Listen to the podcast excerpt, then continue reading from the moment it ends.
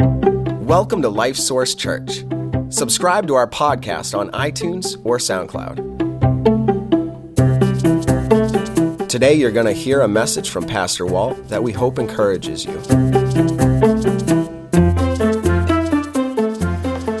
Anybody besides me, all of a sudden it, it's hit me. I'm, I'm imagining Jesus on the cross, and somehow or other, I came to his mind. That could get you, right? Well, today, start off with, I want to give you some advice. Okay? I want to give you some advice regarding how to listen to a sermon. Now, just two things I wanted to say to you. And the first one is this that when you we've come and we've worshiped, we're asking God to work in our hearts and minds. We're continuing to worship even as we open the Word and talk about what God has to say to us. So, what I want you to, to do is just to really engage with what I just said the idea that we are here to hear what God has to say to us. Amen. And so, what I want you to do, when, whether I'm the preacher or you're someplace else, you know, when you're hearing the Word of God preached, taught, whatever, I want you to say, God, I want to hear from you. Amen. And God is faithful to do that. God will take His word as it's preached and as it's taught and speak to us as His people. We're not talking about audible words from God separate from what you're hearing from me. And sometimes it might be that something that God has led me in, in my preparation, or even sometimes at the moment, to say is something that you will hear as God speaking directly to you. Wow, that's, that was for me. That's from God. And other times it may be things that, that I'm not saying, but that something that's being said, the word that you're looking at, the Holy Spirit triggers in you this, whoa. And you have maybe some new understanding, or you have a new encouragement, you know, just, wow, God, thank you. Or it might be, oh God, I need to change that. I mean, whatever it is, but you open this is one of the things that the Apostle Paul, when he writes his first letter to the Thessalonians, he says, One of the things I was so glad about you, he said, is that when you heard the word of God preached, you took it as it was, words from God, not just from a preacher. And so that's the first thing. Hear from God. Okay? Um, and the second thing is this. And I, we could go more advice, but the second thing is this expect sometimes not to understand everything God has for us to understand. You know, in Isaiah 55, it, it says, you know, God says, hey, and hey's not there unless it's in the Hebrew somewhere. But he says, hey, listen, your thoughts are not my thoughts, and your ways are not my ways. For my thoughts are much higher than your thoughts, and my ways much higher than your ways. Okay? Uh, God is perfect in all his ways. Therefore, what he says about things sometimes may leave us questioning. Add to that the fact that he's speaking to you through a human being who is not perfect like God and there may be times when you come up with questions, or I don't understand that, or I'm not even sure that's right, or whatever. That's fine. If we start surrendered to God, we'll figure it out, right? Amen. We'll figure that stuff out. And, and we may not figure it out in the time of the sermon. Uh, and, and the thing is, I say this to you because today's sermon may leave you with more questions than you're starting off with. Okay? But it's still well worth us looking at. So let's take our Bibles and turn to 1 Peter. Excuse me. Turn to 1 Peter. We're going to, um, actually, we're going to start in verse 11, where we were last week, uh, briefly. It's page uh, 1392 in the Bible that's under the chairs there in front of you. So last week we saw this. He said, Beloved, I beg you Verse 11 I beg you, as sojourners and pilgrims, abstain from fleshly lusts which war against the soul. And he kind of gives us some insight of why this is so important. The fact that, the, the, besides the fact that it wars against our soul, he says it affects something else. He says, having your conduct honorable among the Gentiles. And again, the Gentiles here in this setting, he's talking about those who don't know Christ, the unsaved world. Having your conduct honorable among the Gentiles, that when they speak against you as evildoers, they may, by your good works which they observe, your conduct, your good works which they observe, glorify God in the day of visitation. And we, we said that, that glorify God in the day of visitation really is talking about that they will have come to faith, either before God comes and takes them home or the final judgment or whatever. They will have come to glorify God because of you, how you lived, what your conduct was, and it was honorable. Okay? So now Peter is going to begin telling us what this means. What are we talking about? What kind of conduct is honorable? And so he says in verse 13, Therefore, submit yourselves. Okay, we're going to read it all in just a minute, but really? I want my conduct to be honorable before all men. I want people to be able to see, you know, this little light of mine, and I'm going to let it shine. And, and I want to see that. And Peter says, Yes, your conduct is going to make a difference in the lives of all these people. Therefore, submit.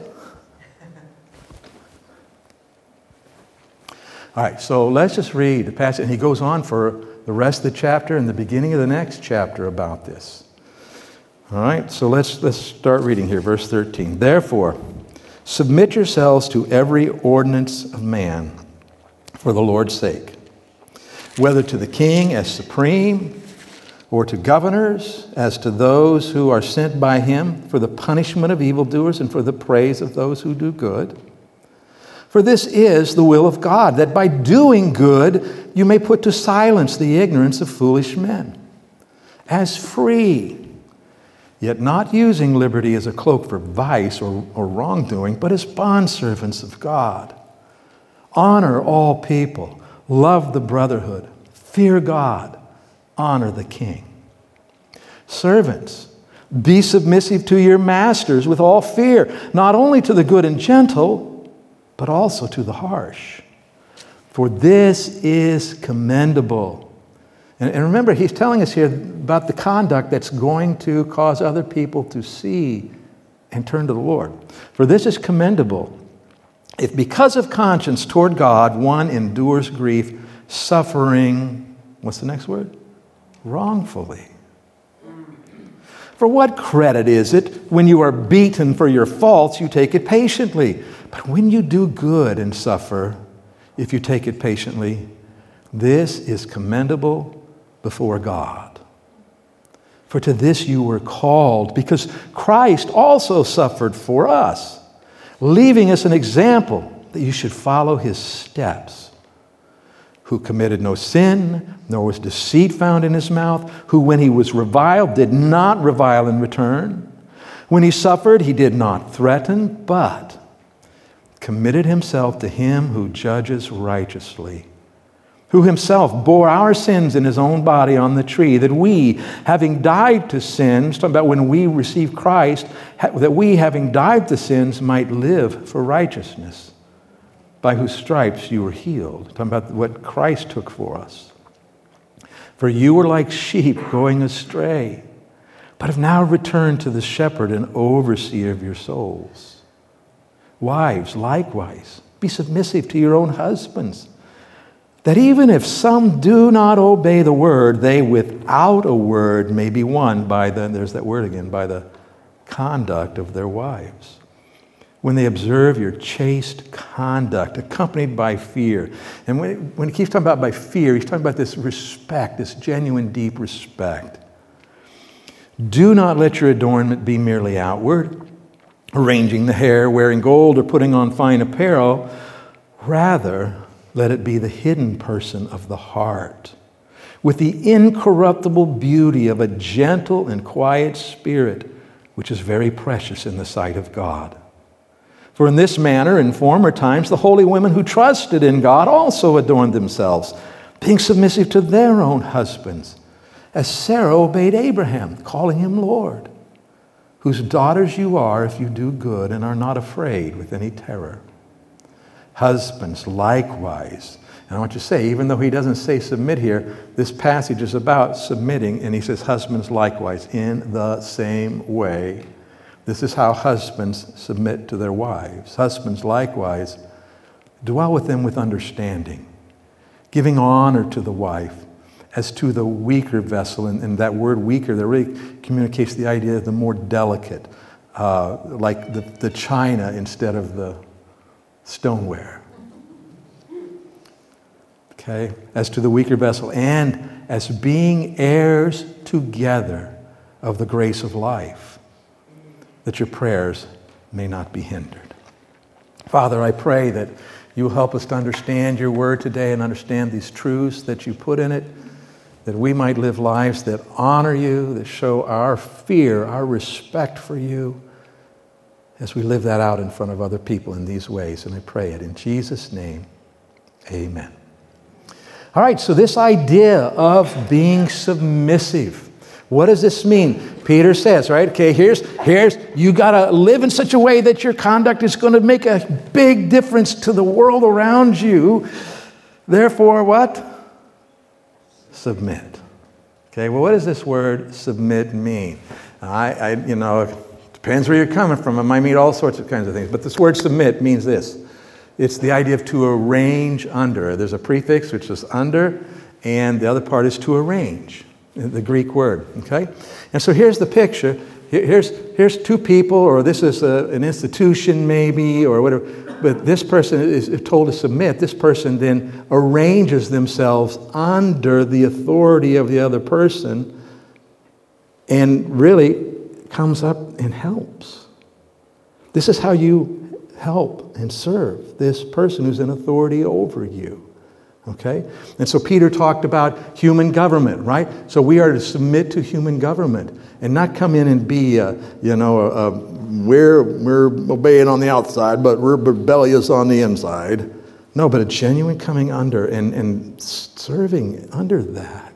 Uh, it's talking about uh, servants and masters, which is for us probably more like uh, apply to employers and employees, right? We work for an employee, employer. We're under their authority, and we we come under it willingly. We choose to do that because God, God has told us to.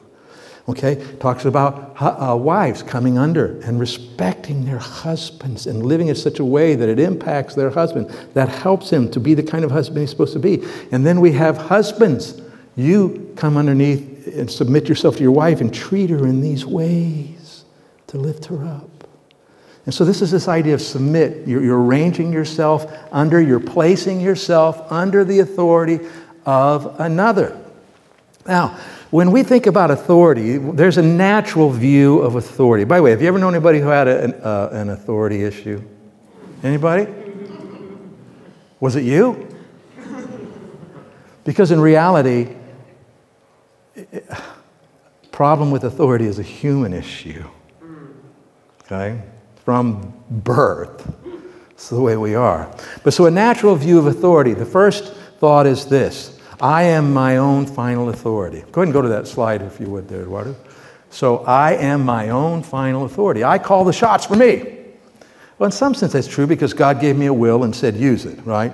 Make decisions that are right or wrong. But that's, we're not talking about this. We're talking about, I am not going to be submissive to anybody else. That is the way we are by birth. And which is why Jesus had to come.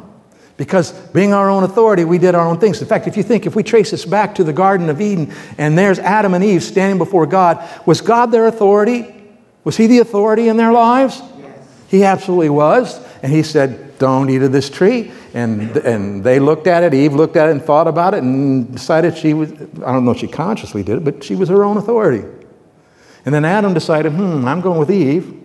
He was his own authority. And, and so this is why we need a Savior, guys. Because we've all gone our own way. We've all refused to submit properly to authority in our lives. At some point, disobeying God in the process, which separates us from Him, and it's why we need a Savior. For all have sinned and come short of the glory of God. Okay, I am my own final authority. Secondly, when we have authority that's like this and we have a conflict with authority, conflicts are settled by power. Okay? Who has the most power? Okay, uh, if I, you know, if you have the authority and you have power, I'm going to settle this conflict. Not by what's true or right or wrong, whoever has the most power. And then there are no limits to the use of this power. Because if you are the one in authority and you're calling the shots and you're setting the standards, there's no limit to that. And then finally, there are no standards for what com- com- um, comprises abuse of power. Now, if you go around the world and look at, at, first the history of how the world functions, and this is primarily how it worked. Whatever kingdom was in ascendancy at the time had this kind of authority and exercised it. Okay? And that's, once again, that's a natural view of authority. Aren't you glad that we live in a nation that has been largely shaped by a Christian worldview? Now, I know we've talked recently about the fact that that is changing. It has changed a lot, and I agree with that, it has. But nonetheless, we have this concept that there's a, a there are limits to authority. Actually, I'm kind of getting ahead of myself, so let's just hold off there. Now, we, we see this experience. This is a natural view of authority. And so sometimes people who find themselves in authority positions are coming from a natural view of authority, not from God's view of authority. Okay? And Proverbs talks about this in chapter 29, verse 2. It says this When the righteous are in authority, the people rejoice. But when a wicked man rules, the people groan. Have you done any groaning in the last 10, 20 years? Okay? And that's because there's not a biblical understanding of authority, or people aren't submitting themselves to a biblical understanding of authority. So the Apostle Paul talks about this in Romans chapter 13. He talks about authority. He says, Let every soul be subject to the governing authorities. For there is no authority except from God, and the authorities that exist are appointed by God. That probably creates some questions in your mind. Hang on. And he continues, Therefore, whoever resists the authority resists the ordinance of God, and those who resist will bring judgment on themselves. So he's saying, just as Peter did, be subject, submit yourself to the governing authorities. And he says two things. First, there's no authority except from God. Okay? And he's talking about, as you look through this, he's not really talking about the individuals who are governing, he's talking about government itself. Okay? And, and it isn't just government, this could apply to other things, which we'll see in a little bit. Um, but the idea is that authority exists because God set it up that way. We go back to Genesis chapter 9, I believe, is where God establishes that human beings can govern. Okay? That the government is a legitimate thing. Uh, so the authorities, uh, there's no authority except from God. God is the one who sets up what is legitimate authority and what isn't. And then the authorities that exist are appointed by God. And he's telling us here, you know, that the authorities that there's no authority except by God. He said, okay, and so the, the authorities that God set up, the authorities that exist as a result of God setting it up, are appointed by God. God has set these things up. All right. Now, um, yeah, let's go ahead and go to the next slide. So, what are these authorities that exist that have God has set up? Well, from Scripture, these are the ones that came real clear to me. We might find others we could put, but governments and citizens, uh, there's a, an authority relationship there that God set up. Employers and employees, an authority relationship, which we already saw here today. Husbands and wives, there's an authority relationship. And that's kind of a unique one because it kind of flips that in Scripture and goes both ways with that. Okay, and then parents and children, we understand, and pastors and church members. say, what? Yes, I, I, expect you all to bring me uh, Dunkin' Donuts gift cards next Sunday. no, what brings to mind real quickly is that none of these authorities are absolute. God has ordained what those authority roles are. Okay? What is it? My authority role here for you is to speak to you the things that God wants us to know, to preach the truth to you, and to work with you in your life and to help to hold you accountable as need be, and vice versa. But so I have an authority, but, but if I come into your home and start saying, here's what you have to eat, see, I've what? Gone way beyond. That authority doesn't exist. God did not ordain that authority.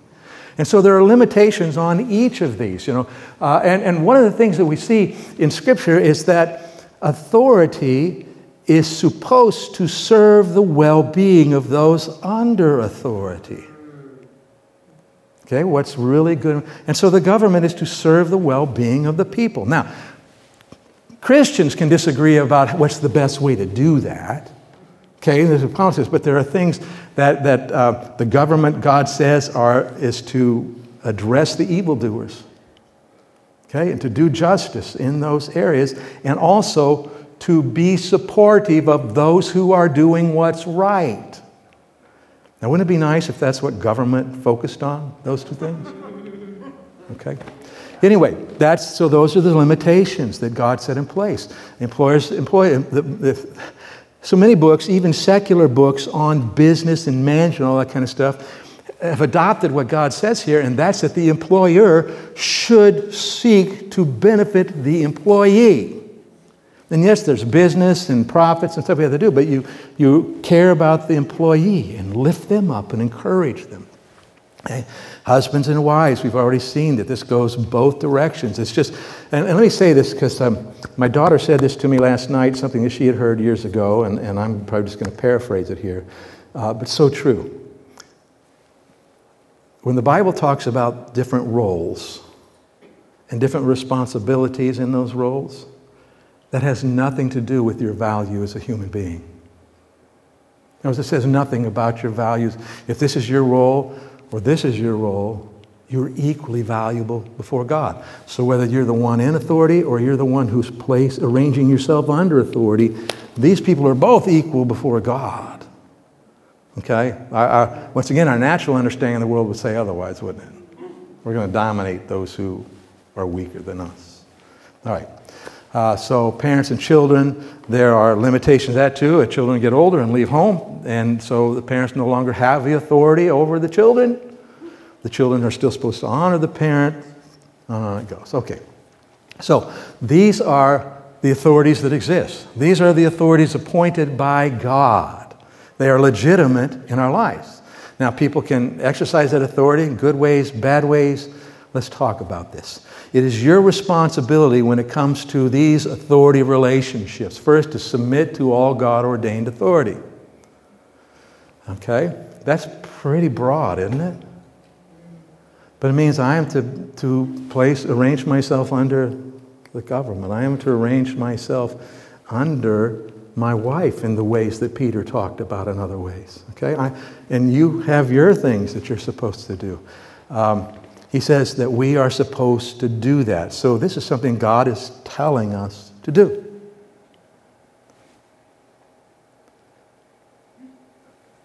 This one isn't optional, is it? We think of what God tells us to do. I bet when, if I'd ask you today to come in and say, okay, what are some things that God just makes so clear and tells us we're supposed to do? You probably wouldn't have come up with submit. At least not right in the beginning. Okay? But this is what God says. So submit to all God ordained authority. We'll talk a little bit more about that because the second point is this you must you have a responsibility to refuse to submit to any authority that's telling you to disobey God. Because who are we submitting to first? God. That's right. Okay? You have a responsibility to refuse to submit to authority that tells you to disobey God. And we see an illustration of this in uh, the book of Acts when Peter and the apostles were before the religious leaders and they were saying, You stop preaching about Jesus. And, and they set them before the council, and the high priest asked them, saying, Did we not strictly command you not to teach in this name? Go ahead. But Peter and the other apostles answered and said, We ought to obey God rather than men. And so, anytime you are faced with a choice, am I going to obey God or am I going to obey another person? Obey God. Now, know this in that decision to obey God, you may have to suffer for that. There may be suffering that goes along with that choice. That's part of what the Bible says we can expect. Okay? Now, how, what are the ways that, you know, they're asking us to disobey God? And first one would be this, is that you directly, you disobey God's word. They're telling you, disobey God's word. There's something in God's word that just says very plainly, do this or don't do that. And the, the governing authority is trying to get you to do something that goes against that. Okay? Uh, and I don't think I have to give examples. I think you can figure out the examples for yourself. But so that's very clear. If you're being told to disobey God's word, now, I, kind of I don't want to get too far ahead of myself, but the idea is this doesn't mean you go, I ain't doing that. Blah, blah, blah. No, I think the idea is you can make a genuine appeal to that authority. You can do like Daniel did, said, um, could we try this instead to accomplish the same goal? Because, and then once again, you have to recognize that it may be the authority says no, and you're going to suffer for doing uh, what you believe is right. Now, the second thing is this uh, a way you would disobey God, and that's that if you go against your conscience. Now, our consciences aren't perfect, they aren't always tuned up right. Uh, but God has given us those, and the idea is if I cannot, in good conscience, do what the authority over me is telling me to do, I have to say, I'm sorry, I can't do that. My conscience will not allow me to do that. Um, and this won't always be as clear as the Bible specifically says. And by the way, Christians may end up in different places on this issue. Let me just use a real good example here right in the beginning. Uh, I mean, this is very pertinent to us right now. There are people who do not want to take the uh, COVID vaccine because they've all been connected in some way or another to fetal tissue. Many, many, many years ago, I don't know how many years ago it is now, you know, a terrible thing, right? Abortion, terrible thing, the killing of unborn children. And what happened is that some of the cells were taken from an unborn child that had been aborted and has been then used in research, used in labs to accomplish certain things. Two of the vaccines actually use the fetal tissue. And this is a line. Many, they keep this, these cells alive. And many years now, there's two of the vaccines use the fetal cells in the actual production of the vaccine, and one of them didn't, doesn't use it, but it, it, somehow rather in the research it's used. I forget how that works. But so a Christian, as Christians, we need to say that killing unborn children is wrong. It is. It's absolutely wrong. But Christians might find themselves with a different level of conscience of saying, okay, I understand that that happened. Should never have happened. Here we are today, and I, I don't think I'm sinning against God by taking this virus. A, a Christian might do that, or a Christian might say, I, I'm sorry, I cannot in good conscience do that. And the idea is this if that's where you're at, you must say, what? No. And in our culture today, that means you might lose your job. But the idea is we must refuse to submit to any authority that's telling us to disobey God. And so if our conscience is, and, and just, I mean, if you're wondering, I'll just tell you, I got the, I got the vaccine. Okay? But you have to be, honor God by being true to that conscience of yours until God shows you otherwise. It's that important. All right. Consider Christ's example of this submission to authority. Um, he did what was right. And what happened? He suffered for it. He lived the perfect sinless life. If there's ever anybody who was treated wrongly, it's Jesus, isn't it? Yeah. I've sinned. I deserve to die. In fact, the two thieves standing on either side of the Lord, as they're dying there, one's giving Jesus a bad time, the other one says, What's wrong with you? Said, Don't you understand? We deserve what we're getting. This man doesn't. Exactly. Okay? And so Jesus didn't, he did what was right and he suffered for it and he obeyed his Father and submitted. Trusting the results to him. Let's go back here into our passage, chapter 2, verse 23. Talking about Jesus, who, when he was reviled, did not revile in return. When he suffered, he did not threaten, but committed himself to him who judges righteously. Amen. Okay, so here we are. And by the way, it isn't always as stark, you know, as this oh, vaccine or not vaccine. It's in relationships and in, uh, you know, how do I react to this person I'm married to or my parents, children, whatever. So, um, but the idea is what we want to reach is that point where, what's it said he did? He committed himself to the one who judges righteously. And so this is where we need to be when it comes to submitting to authority that God has put in place. And he, remember earlier we read it, it said not just to the good, but also to the harsh. People don't necessarily use their authority the best. He says we need to submit ourselves to them, unless to, we, to do so would cause us to disobey God. All right? So, Jesus gives us that example. And so, let me just encourage you anytime you find yourself struggling with being under legitimate authority and you don't like what they're doing and, and you don't think it's even the best choice, you know, all that, but you're not being told to disobey God or violate your conscience, you just don't like it.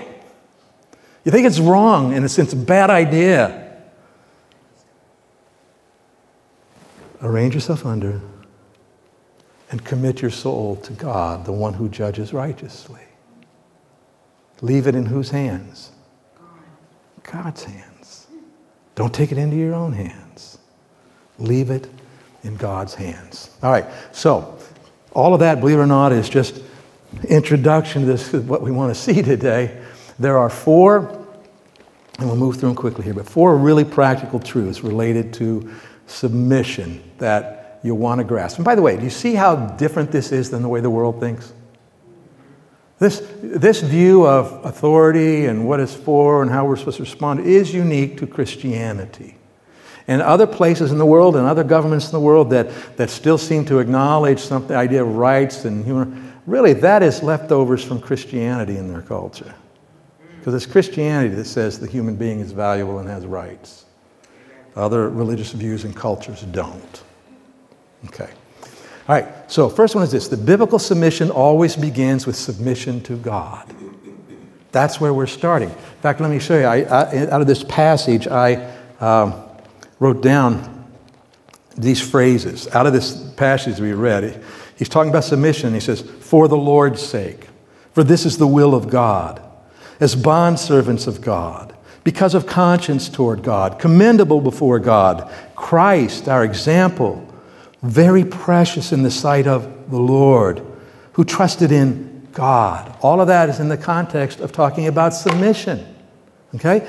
Biblical submission always starts with submission to God. In other words, when if I'm going to choose to, uh, am I going to arrange myself underneath the government authority? Well, if it's up to me, guess what? Hmm, I'm going to pick and choose. Right? But if I say, wait a minute, no, I need to submit to God, and God tells me to submit to government. See how that's way different? Now, when I'm submitting to this authority in my life, whether it's government or parents or spouse or whatever, when I'm submitting there, I'm submitting to God. By the way, that can make it a lot easier. Because I guarantee you there'll be times you look at the human authority over you and say, I don't respect that person. I think they're making a bad choice, whatever. But you know what?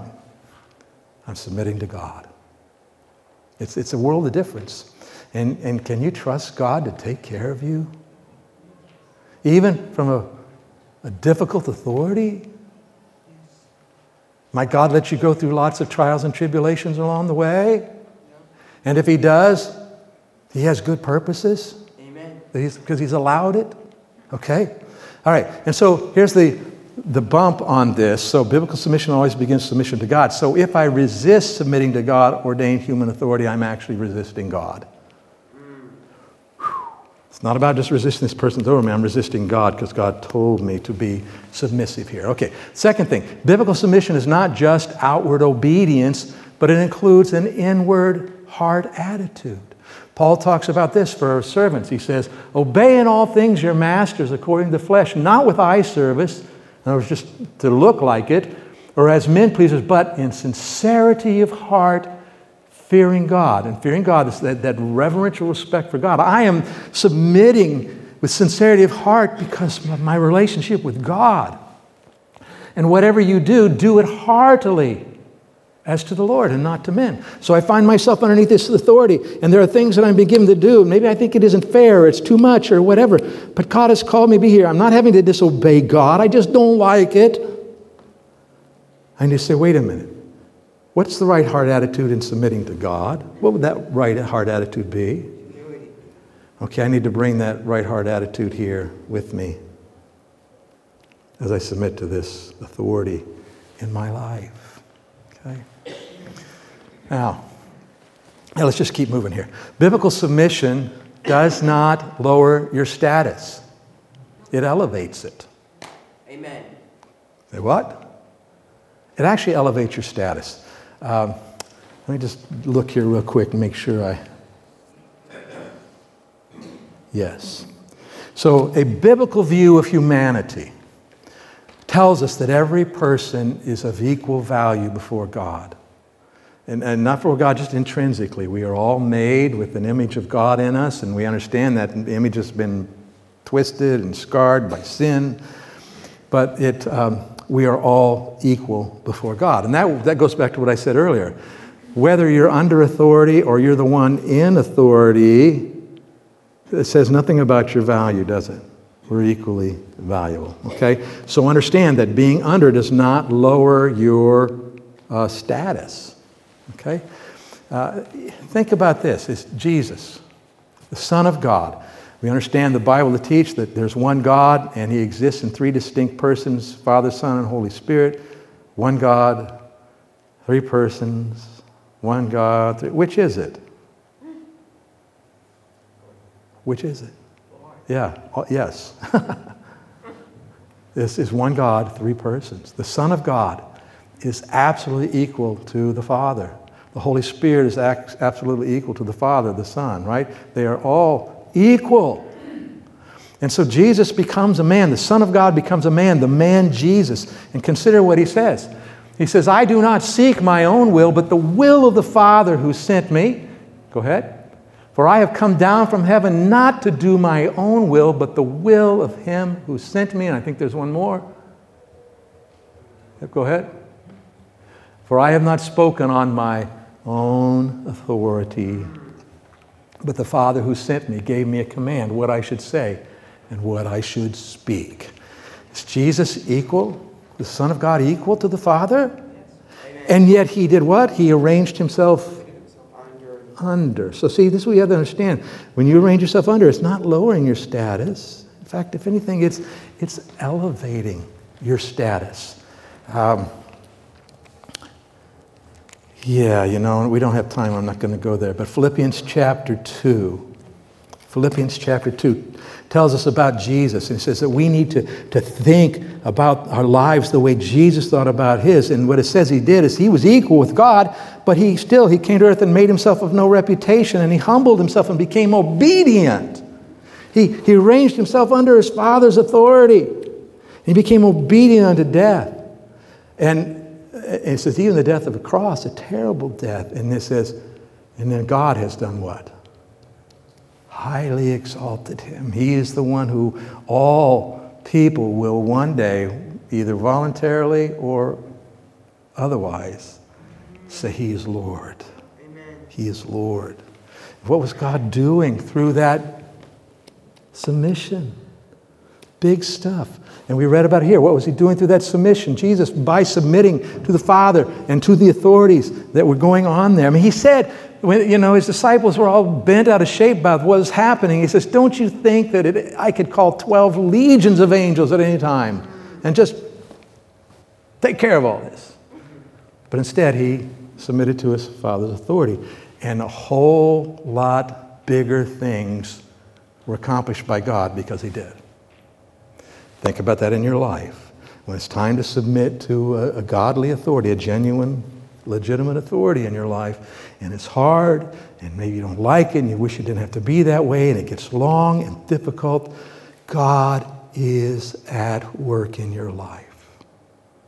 And He is doing bigger things than you know. He is. In fact, didn't we see that? What does Peter say? Live this way, why? So that others will see something in you, and that something is God. God, excuse me. All right, fourth one, last one. Biblical submission brings the power of God to bear on everyone involved.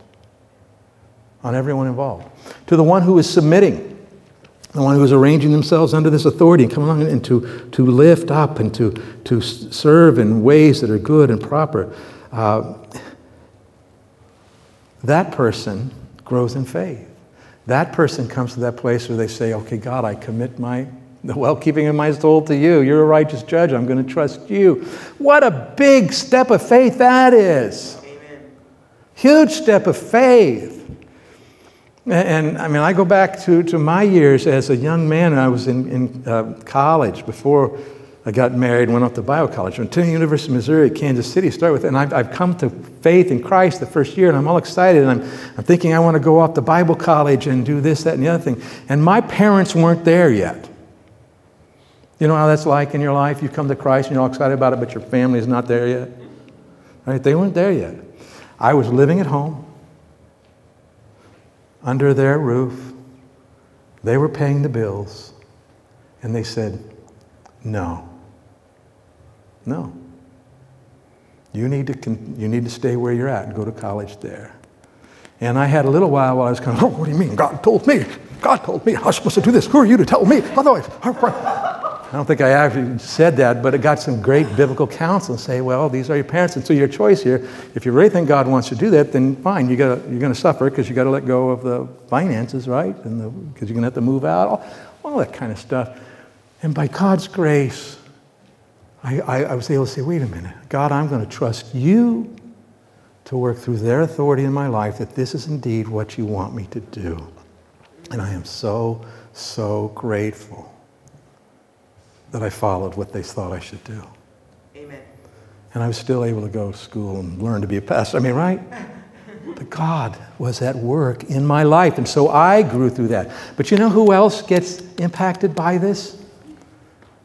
The authority because here I am, I'm a child of God. Now, maybe this person is too, but let's just, I'm a child of God. And God says, I want you to arrange yourself under this person's authority. I want you to come along, have a right attitude, and, and be helpful and submit there and all that. I want you to do that. Now, the pressure's on the authority. Because does God care about how people treat his children? All right. So, I have been around over my years with kids. I have a bunch of kids, knew other people had a bunch of kids, and we were all around. And, and my kids would get out of control, and I'd have to straighten them out, and somebody else's kids get out of control, and they'd have to straighten them out, all that kind of stuff. One day, one of the moms decided to straighten out my children. Wait a minute here. Do you think God feels less than us? We're his children and somebody here is not treating us right.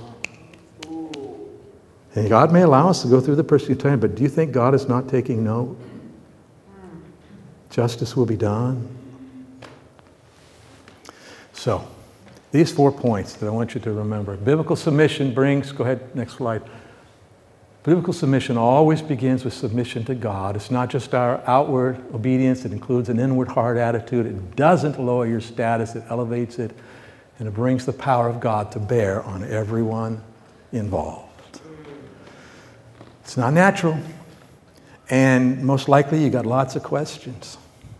And that's great. I'd love to engage with you about them, or you talk to each other about them. God will get us where we need to be if we start with surrender, the Lord. I want you to see this that submission wraps up all three of these things that we are to be doing. We surrender to the Lord. That's where we start. We submit, right? And when we submit, we end up growing. And when we live this way, Peter says the world will take note.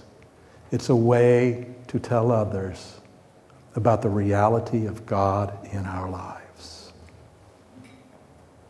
Father, thank you for your word.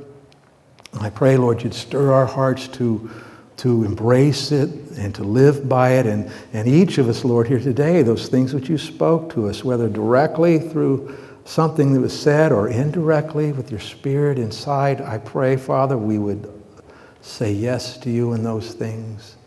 Be honored and glorified in us, Lord, and help us to to navigate this uh, by f- knowing the Word and following your Spirit's promptings related to the authorities in our life. And if we're the authority, Lord, for somebody, man, that we would, we would exercise that authority in the fear of God. I pray this in Jesus' name. Amen. Right, God bless you. Have a great week. Amen.